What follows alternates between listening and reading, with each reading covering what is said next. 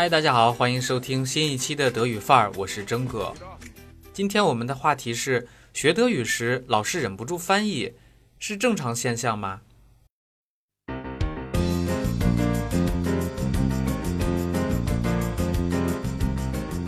我觉得把外语翻译到母语，恐怕是每一个人下意识的天性。那就我个人而言，在学习德语的过程中，我走过四段路，从翻译到不翻译，接着又到翻译，最后来到了不翻译这么一个过程。呃，仔细的给大家讲一下。首先，在第一个阶段，我并不会把我见到的每一句德语都翻译成中文。比如一句话，如果你看懂了，你肯定就不会翻译嘛。Wie geht es dir？除了初学的人，我说这么一句话，你是不会在心里默念一遍中文的意思的，因为你太熟悉它了。那么其他的句子也是一样。如果我们见到的每一句话都和 Wie geht es dir 这么一样熟，自然就不会翻译，逐渐就形成了德语的思维。那么我所说的当时是什么情景下就会翻译呢？首先，第一。如果我拿了一张单词表，一列是德语，另一列是中文，那我就会把德语挡住，看着中文马上说德语。但是这种方法只是个垫脚石，因为要掌握地道的用法，必须要把单词放到上下文当中，也就是我所常说的背例句。那后来呢，我在了解了单词的中文含义之后，就会直接背熟例句。第二。另一种情况，我会翻译是遇到难句的时候，比如考试时遇到复杂句了，结构看不清楚，而且还夹杂着生词，我就会不由自主地把它翻译成中文，在头脑里把确定的部分和不确定的部分做一个拼接，当时是会用到中文的。大学时初学了一段时间，老师就是要求我们尽量少翻译或者不翻译，这样才能建立德语思维。所以后来我就尝试过，啊，相当长一段时间的不翻译。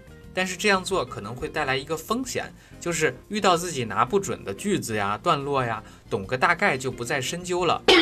假如我们都坐在电视机前看德语电视新闻，有人问你，你看懂了多少啊？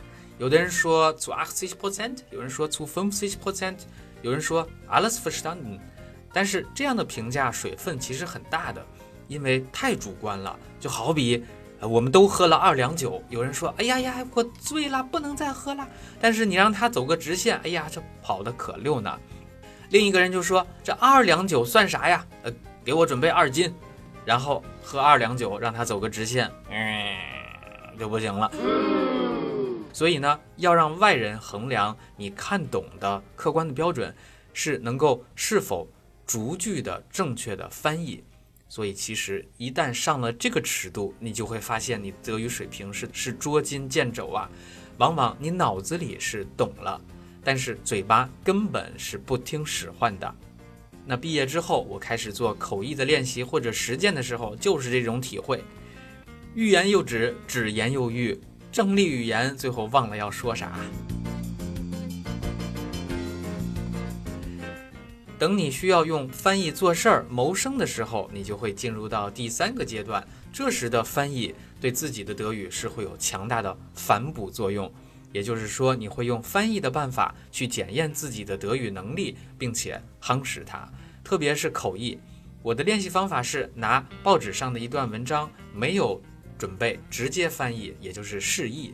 那么看国内的电视新闻的时候，小声的同步翻译，或者偷听别人的谈话，心里边默默地把他们的中文翻译成德语。那从我个人的经验来看，翻译练习或者翻译实践会极大的推动一个人的外语能力。但是，当你会德语思考之后，翻译其实自然而然就不再是必须了。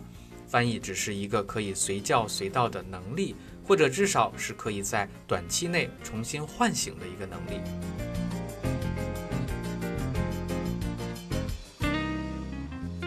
好了，以上就是我所认为的在外语学习中翻译所起的地位或者是作用。